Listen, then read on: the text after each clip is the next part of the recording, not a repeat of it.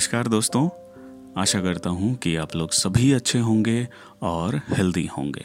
और स्वागत करता हूँ the uncharted stories of Mahabharata के एपिसोड 15 में। दोस्तों, इससे पहले कि हम इस एपिसोड में आगे बढ़ें, मैं आप लोगों का तहे दिल से शुक्रगुजार हूँ कि आप लोगों ने अपना कीमती वक्त कुछ सुनाओ यार के एपिसोड्स को दिए। और आप लोगों के प्यार के कारण ही आज कुछ नौ यार के टोटल प्लेस एक लाख के ऊपर हो चुके हैं। तो इसीलिए ये एपिसोड एक स्पेशल एपिसोड है, एक रिक्वेस्ट स्पेशल एपिसोड है जो आप लोगों के लिए ही डेडिकेटेड है। और मुझे कर्ण से रिलेटेड कई रिक्वेस्ट आए थे तो आज मैं कर्ण से रिलेटेड कुछ और कहानियाँ आपके सामने लेके आ रहा हूँ इस स्पेशल एपिसोड में, जो कि रिक्वेस्ट स्पेशल है। तो चलिए देखते हैं कि और क्या क्या बातें हैं कर्ण के बारे में जो हम में से कई लोग नहीं जानते हैं और कुछ ऐसी बातें जिससे कि हमें बहुत कुछ सीखने को भी मिल सकता है। अच्छा दोस्तों, जिन्हें नहीं पता है, मैं उनके लिए बताना चाहूँगा कि कर्ण से रिलेटेड मैंने एक एपिसोड किया है एपिसोड ट्वेल्व कर्ण, असुर और द एंटी हीरो के नाम से। जहाँ मैंने कर्ण से रिलेटेड उनके पिछले जन्म की कहानी के बारे में बताया है और कुछ कहानियाँ जो उनके दानवीर होने से रिलेटेड है। आज के इस एपिसोड में हम लोग सुनेंगे कि कर्ण में और क्या क्या खूबियाँ थी और क्यों उन्हें सबसे बड़ा दानवीर कहा गया है। और ऐसी बहुत सारी खूबियाँ जिससे आज के डेट में हम लोग कुछ ना कुछ सीख सकते हैं। तो इससे पहले कि हम लोग एपिसोड में जाएँ, मैं थोड़ा सा आपको बैकग्राउंड बता देना चाहता हूँ, हालाँकि आप जानते ही होंगे। तो कर्ण असल में देवपुत्र हैं और उनके देव पिता हैं सूर्यदेव। उनकी माँ का नाम है कुंती और वो पांडवों के रिश्ते में बड़े भाई लगते हैं। अब कर्ण के जन्म होने की कहानी भी बड़ी इंटरेस्टिंग है। कहते हैं कि दुर्वासा मुनि एक बार कुंती के महल में गए, या यूँ कहिए उनके पिता के महल में गए। कुंती की उस वक्त शादी नहीं हुई थी। तो दुर्वासा मुनि का जितना भी देख रेख आदर सत्कार जितना भी था, वो कुंती खुद कर रही थी। अब दुर्वासा मुनि कुंती से इतने खुश हुए उसके आदर सत्कार से कि उसको आशीर्वाद दिया कि ये मंत्र ले लो आशीर्वाद में। तुम जिस देव को भी चाहोगे, उस देव से तुम्हें बच्चा हो सकता है इस मंत्र को यूज़ करके। अब मुनि दुर्वासा ये आशीर्वाद दे के चले गए। अब चूँकि उस टाइम पे कुंती को विश्वास नहीं हुआ थोड़ी देर के लिए कि ऐसा भी थोड़ी होता है कि मंत्र पढ़ा और किसी भी देव को बुला के बच्चा जन सकते हैं तो उनको ये मंत्र असल में टेस्ट करना था। तो वो क्या करती है कि कुछ दिन के बाद सुबह उठती हैं और सुबह में उनको सबसे पहले सूर्यदेव दिखते हैं। अब सूर्यदेव को देख के वो ये मंत्र टेस्ट करने का सोचती है और ये मंत्र वो पढ़ती है। अब होता रिज़ल्ट वही है कि अब उनको बच्चा होता है सूर्यदेव से, लेकिन अब वो जो कि शादीशुदा नहीं है तो घबरा जाती है कि यार शादी हुआ नहीं है, अभी बच्चे को लेके दुनिया क्या कहेगा, नहीं कहेगा, सोसाइटी का झमेला अलग। तो वो उस बच्चे को सोसाइटी के डर से वो पानी में बहा देती है। अब ये जो बच्चा है, जो सूर्यदेव से उनको हुआ था शादी के पहले, यही बाद में जाके कर्ण कहलाते हैं। और चूँकि ये सूर्यदेव के पुत्र हैं तो इनको बचपन से ही एक कवच जो इनके छाती पे लगा हुआ था और एक कुंडल जो कहते हैं कि अमृत से बना हुआ था, इनके कान में लगा हुआ था। मतलब ये आप समझ लो कि स्किन के जैसा है कि उसको कभी अलग नहीं कर सकते हैं। और इसके रहते कर्ण को कोई भी कभी मार नहीं सकता है, कभी कोई हरा नहीं सकता है। तो इस कवच और कुंडल के साथ कर्ण का जन्म हुआ था। अब कुंती कर्ण को बहा देती है पानी में। अभी कर्ण को क्या होता है कि जो उस जगह के जो सारथी होते हैं मतलब जो घोड़ा चलाने वाले होते हैं, वो कर्ण को पानी से निकालते हैं। जो बास्केट में बहाया था टोकरी में, वो उनको टोकरी से निकालते हैं और फिर उनको अपना बच्चे के जैसा पाल पोस के बड़ा करते हैं। इसीलिए बाद में कर्ण को बहुत बार सारथी का बेटा, सारथी का बेटा भी बोला गया, जो उस टाइम पे बहुत नीची नज़रों से देखा जाता था मतलब कि तुम शूत पुत्र है मतलब वो कैटेगराइज कास्टिज्म वाला सिस्टम था। हालाँकि कर्ण की इन सब में कहीं गलती नहीं है। असल में है वो रॉयल फैमिली से ही, लेकिन अब चूँकि उनका पालन पोषण एक सारथी के घर पे हुआ है उस बेसिस पे कर्ण को बहुत जगह इंसल्ट किया गया। यहाँ तक कि जब वो गुरु द्रोणाचार्य के यहाँ जाते हैं सीखने के लिए तो वो ये बोल के मना कर देते हैं कि वो रॉयल फैमिली से नहीं है, इसलिए उसको नहीं सिखाएँगे और वो सिर्फ़ युवराज लोगों को ही सिखाते हैं। इसके बाद वो परशुराम से जाके सीखते हैं और वहाँ पे कुछ इंसिडेंट होता है जिसके कारण परशुराम इनको श्राप देते हैं और वो उन, जिसके कारण वो मरते भी हैं लास्ट में। तो खैर, वो एक अलग कहानी है बट इनका सीखने का जो चाहत था, वो कभी भी कम नहीं होता है। और ऐसा भी कहते हैं कि द्रौपदी का जब स्वयंवर हुआ था तो वहाँ पे जो धनुष था, धनुष उठा के उसमें पहले आपको ये बांधना होता, जो रस्सी होता है, बांधना पड़ता और फिर तीर से निशाना लगाना होता। तो वहाँ पे कर्ण इजीली एक हाथ से वो धनुष उठा के उसमें वो रस्सी बाँध देते हैं, जहाँ पे कि अर्जुन को दोनों हाथ लगाना पड़ा था। लेकिन जैसे ही ये निशाना लगाने जा रहे थे, उस टाइम पे द्रौपदी आ जाती है और कहती है कि यहाँ पे सिर्फ़ युवराज और रॉयल फैमिली वाले ही पार्टिसिपेट कर सकते हैं और मैं किसी शूद पुत्र को अलाउ नहीं करूँगी स्वयंवर में आने के लिए और मैं उससे शादी नहीं करूँगी। खैर, अब मैं सुनाता हूँ कर्ण के दानवीर होने की कहानी, जिसका कई लोगों ने गलत फ़ायदा भी उठाया असल में। और कहते हैं कि कर्ण के दानवीर होने की क्वालिटी से एक बार तो भगवान भी मतलब ऐसा जलस फील करने लग गए थे कि भाई इतना कैसे दानवीर हो सकता है कोई। तो कर्ण के बारे में कहा जाता था कि हर रोज वो दोपहर को सूर्यदेव की पूजा करते थे और उसके बाद उनसे जो कोई भी दान दक्षिणा में कुछ भी मांगे उस समय तो वो बेझिझक दे दिया करते थे। तो अभी का सीन जो है वो कुरुक्षेत्र की लड़ाई के कुछ समय पहले का है। अब इधर इंद्रदेव को पता है कि कर्ण के पास कवच और कुंडल है और उसके रहते उसको मारना या फिर हराना दोनों मुश्किल है। और कल को अगर अर्जुन के साथ कर्ण की लड़ाई होती है तो अर्जुन तो उसको न तो हरा पाएगा, न तो मार पाएगा। अब चूँकि अर्जुन के पिता लगते हैं इंद्रदेव, इसीलिए उनको ये दिमाग में ये बातें घूम रही थी। तो वो एक प्लान बनाते हैं कि अगर किसी तरीके से, कर्ण से वो कवच और कुंडल ले लिया जाए तो वो कमज़ोर हो जाएँगे। तब अर्जुन के लिए ये इजी हो जाएगा कर्ण को हराना। अब ये प्लान इंद्रदेव का खुद का था, या कृष्ण भगवान ने उनको आइडिया दिया था, ये अब अलग अलग जगह पे अलग अलग बातें मेंशन की हुई है। तो मेन चीज़ यही था कि इंद्र के दिमाग में ये आता है कि वो जाके उनसे वो मांग लेना है, उनका कवच और कुंडल। अब इस चीज़ के बारे में सूर्यदेव को पता चल जाता है कि इंद्र ऐसा ऐसा प्लानिंग कर रहे हैं। तो वो क्या करते हैं कि वो एक दिन पहले जाते हैं कर्ण से मिलने के लिए।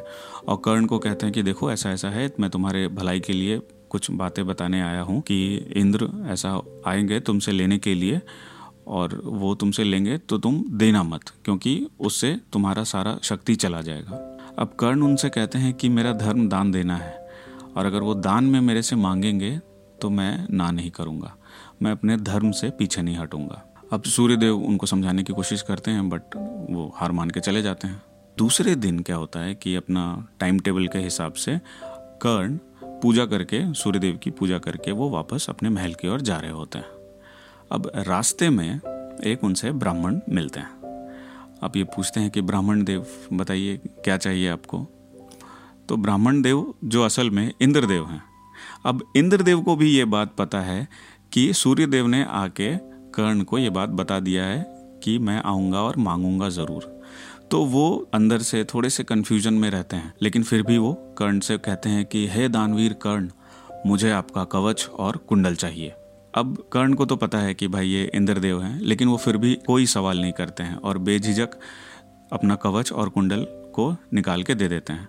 अब चूँकि वो उनके एज ए स्किन से जुड़ा हुआ चीज़ था, बचपन से जुड़ा हुआ चीज़ था तो उसको उखाड़ने में उनका पूरा शरीर फट जाता है और वो पूरा लहूलुहान हो जाते हैं। लेकिन वो न तो इस चीज़ के लिए दुख जताते हैं और न ही रिपेंट दिखाते हैं। तो इंद्र इस बात से इतना खुश हो जाते हैं कि वाह, तुम सही में बहुत बड़े दानवीर हो। तो इस बात से खुश होके इंद्र उनको एक वरदान देते हैं। वरदान में इंद्रदेव एक अस्त्र देते हैं, जिसका नाम होता है वशावी शक्ति अब वसावी शक्ति के बारे में कहा जाता था कि इसका कोई भी काट नहीं है। और लड़ाई में, कुरुक्षेत्र की लड़ाई में कृष्ण भगवान को इसी अस्त्र का डर था कि अगर ये अर्जुन के नाम पे, अगर अर्जुन पे चलाया गया है तो अर्जुन को बचाना मुश्किल हो जाएगा। मतलब ये इतना डेडली था कि अगर जिसको सोच के चलाया तो वो उसको मारेगा ही मारेगा। मतलब उसका कोई काट ही नहीं था। तो ये तो एक कहानी था कि कैसे इंद्र भगवान को ये जानते हुए भी कि वो क्या मांग रहे हैं और उससे उनकी डेथ भी हो सकती है, कर्ण बिना किसी रिपेंट के वो दान में दे देते हैं। अब इसी तरीके से एक और कहानी है। कहानी का जो सीन है, वो लगभग सेम है कि लड़ाई के पहले नॉर्मल रूटीन की तरह कर्ण हमेशा की तरह पूजा करके दोपहर को सूर्यदेव की पूजा करके वापस अपने महल की ओर आते हैं। तो महल में आके देखते हैं क्या कि कुंती वहाँ वेट कर रही है। तो अब ये प्रणाम करते हैं, बोलते हैं कि, राजमाता, आप यहाँ क्या कर रही हैं? तो कुंती थोड़ी देर चुप रहती हैं और फिर वो कहती है कि, मैं अपने बेटे से मिलने आई हूँ। और फिर धीरे धीरे धीरे धीरे करके सारा जो पास्ट का कहानी है, कर्ण से रिलेटेड कि कैसे कर्ण का जन्म हुआ, कैसे वो रिश्ते में उसकी माँ लगती है और पांडव जितने भी हैं, उसके भाई लगते हैं, सब कुछ एक एक करके कहानी वो कर्ण को बताती है और ये भी कहती है कि तुम अपने भाइयों के तरफ़ से लड़ो, तुम क्यों अधर्मियों का सपोर्ट कर रहे हो? दुर्योधन तो अधर्मी है, गलत है, फिर भी तुम उसका सपोर्ट कर रहे हो। अपने भाइयों के तरफ़ से लड़ो, अब तुम्हारे साथ तो तुम्हारे पाँच भाई भी हैं। तो वो इतना कहती है और फिर कहती है कि मैं ये नहीं देख सकती हूँ कि मेरे बेटे मारे जाएँ, या तुम मारे जाओ, या बाकी बच्चे मारे जाएँ। तो वो ये कहती है। अब कर्ण जो इतनी देर से चुपचाप खड़ा था, चुपचाप सब कुछ सुन रहा था। वो कहता है कि आपने मुझे जो भी बात कही कि आप मेरी माँ हो या पांडव मेरे भाई हैं, मुझे कृष्ण ने ये सारी बातें पहले ही बता दी हैं। और जहाँ तक अधर्म का बात है, वहाँ पे द्रौपदी ने मेरा इंसल्ट किया, बाकी पांडवों ने मुझे हमेशा इंसल्ट करते रहे, और जहाँ उसके ऑपोजिट दुर्योधन ने मुझे ऐसे टाइम पे मेरी मदद की, ऐसे टाइम पे मुझे पहचान दी, जहाँ पे कि सब मुझे बेइज्जत कर रहे थे। तो मैं उस दोस्ती को कभी नहीं छोड़ूँगा। और हाँ अभी आपके आने से मुझे ये पता चल गया है कि आपने इसी समय को इसलिए चुना क्योंकि आपको पता है कि मैं किसी भी चीज़ को देने के लिए ना नहीं करूँगा। तो आप अभी मेरी माँ बन के नहीं आई हो। आप अभी पांडवों की माँ बन के आई हो जीवन दान लेने के लिए। तो अगर ऐसी बात है तो फिर ठीक है, आपके पाँच बेटे ज़िंदा रहेंगे। चार पांडव और मेरे और अर्जुन में कोई एक जीवित रहेगा। ये मैं आपको वचन देता हूँ। और कहते हैं कि जब लड़ाई हुआ तो लड़ाई में ये एक एक करके सारे पांडव को हरा दिया, लेकिन मारा किसी को भी नहीं। कि जितने भी पांडव थे, जबकि इसके पास पूरा मौका था कि सारे पांडव को ये मार सकता था। कहते हैं कि नकुल और सहदेव को तो ये बोल के छोड़ दिया कि तुम लोग अभी बहुत यंग हो, अभी तुम्हारे आगे बहुत लाइफ है तो अभी तुम मरने की उम्र में नहीं पहुँचे हो। ये बोल के वो उन लोगों को छोड़ देता है। अब इस बात का पता जो है पांडव लोगों को बाद में चलता है। जब सब खत्म हो जाता है, जब सब मर जाते हैं, जब कुंती उन लोगों को बताती है कि कर्ण तुम लोग का भाई था, तब उनको रियलाइज़ होता है कि अच्छा तो कर्ण ने मौका रहते हुए भी क्यों हम लोगों को नहीं मारा? और इस बात का उन्हें बाद में बहुत रिपेंट भी होता है कि उन्होंने अपने बड़े भाई को ही मार दिया। तो ये कहानी थी जहाँ पे कि वो अपनी माँ को वचन देते हैं, ठीक है? अब तीसरी कहानी जो है, वो इसके लिए मैं आप लोगों को उस सीन में लेके चलूँगा, जब महाभारत की लड़ाई खत्म हो चुकी है। चारों तरफ़ लाश ही लाश, सब लोग गिरे कटे पड़े हुए हैं चारों तरफ़ खून ही खून है, और बहुत कम लोग ज़िंदा हैं इस टाइम पे। और कर्ण को भी तीर लगा हुआ है और वो एकदम बिल्कुल अधमरे हालत में है। मतलब अब कभी भी मर सकता है। वो उस हालत में गिरा हुआ है। तो इस हालत में एक ब्राह्मण जाता है कर्ण के पास। अब कर्ण को देख के वो खड़ा रहता है और बोलता है कि, हे दानवीर कर्ण, क्या तुम अभी इस हालत में भी दान कर सकोगे? तो अब कर्ण इशारा करते हैं कि हाँ रुको। और वो उसके बाद एक पत्थर से अपने, जो उनके मुँह के अंदर में दो सोने के दांत रहते हैं। तो वो क्या करते हैं कि वो सोने के दांत को तोड़ देते हैं पत्थर से और ये फिर उस ब्राह्मण को दे देते हैं। अब ब्राह्मण जैसे ही हाथ में लेता है, सोने का जो दांत रहता है, वो गुस्सा हो जाता है कि तुमने मुझे जूठा दान में दिया है, क्योंकि उसमें थूक या सलाइवा वो लगा हुआ होता है। तो अब ये मरे हुए हालत में है, कर्ण। लेकिन उस हालत में भी वो क्या करते हैं कि एक तीर निकाल के ज़मीन में इस तरीके से गाड़ता है कि वहाँ से पानी निकलता है और वो फिर ब्राह्मण के हाथ में लगता है और वो धुल जाता है हाथ। अब ये ब्राह्मण असल में कृष्णदेव है। अब वो देख के वो इतना खुश हो जाते हैं कि भाई, कि तुम सही में तुमसे बड़ा दानवीर कोई नहीं, जन्म लिया है और ना लेगा। और कहते हैं कि खुश होके मतलब इतना कि वो अपना विश्व रूप जो कृष्ण भगवान का है, जो भगवान का जो रूप है, असल में पूरे महाभारत में कहते हैं कि सिर्फ़ दो या तीन लोगों ने उनका ये रूप देखा था। वो कर्ण को ये रूप अपना दर्शन देते हैं। इसी लाइन पे एक और है कहानी कि ठीक यही है सीन कि जहाँ पे वो एकदम मरे हुए हालत में है, ठीक है, लेकिन मरे नहीं है। और इधर से अर्जुन क्या है, वो तीर चला रहे हैं उसको मारने के लिए। और अर्जुन का निशाना और तीर ऐसा था कि भाई जिधर बोलो उधर ही जाके मारेगा और वैसा है। तो ये जितनी बार उसके सिर पे निशाना लगा रहे हैं, उसके सिर पे लगता नहीं है। तो कृष्ण इसको कहते हैं कि कर्ण का जितना धर्म है, जितना भी इसने दान्य पुण्य किया है, ये धर्म इसको बचा रहा है। वो जितना भी धर्म इसके है शरीर में, वो इसको मरने नहीं दे रहा है। तो कृष्ण क्या करते हैं कि ब्राह्मण के रूप में चले जाते हैं फिर से यहाँ पे। तो मतलब ये दूसरी कहानी है, लेकिन तो अब पहुँचते हैं अब वो देख के वो खड़े रहते हैं कुछ देर और कहते हैं कि, हे दानवीर कर्ण, मुझे लगता नहीं कि तुम इस समय कुछ दान करने की स्थिति में हो। तो कर्ण कहता है कि, ब्राह्मण देव, ऐसा ना कहिए। लाइफ टाइम मैंने अपने धर्म को निभाया है दान देने में। आप मांगो, इस हालत में भी जो मेरे से पॉसिबल होगा, मैं ज़रूर आपको दूँगा। तो जो ब्राह्मण है, वो कहता है कि तो फिर एक काम करो, मुझे तुम अपना सारा जितना भी धर्म और पुण्य तुमने कमाया है, सब वो दे दो।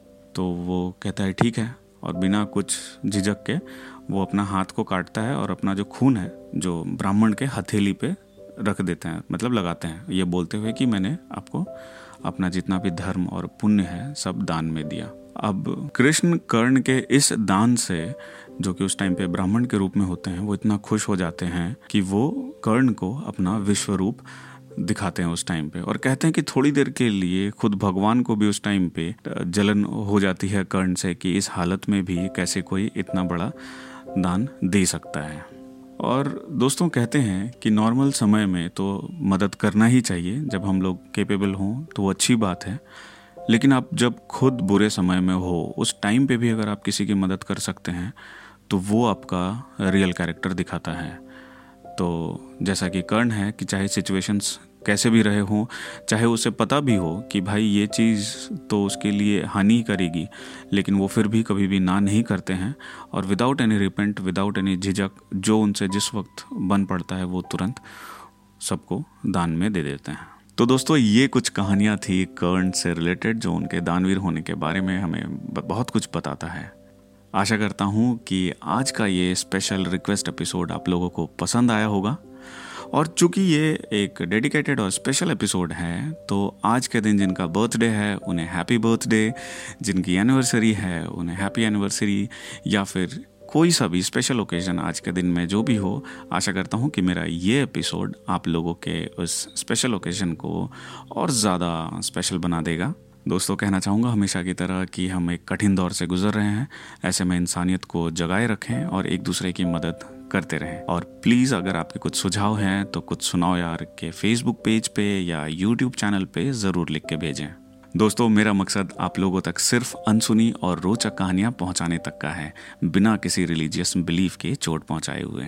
इस एपिसोड के लिए बस इतना ही। मिलते हैं एक नए एपिसोड में, एक नए किरदार और कुछ रोचक कहानियों के साथ में। तब तक के लिए सुनते रहिए, कुछ सुनाओ यार में ओनली विथ अमित रवानी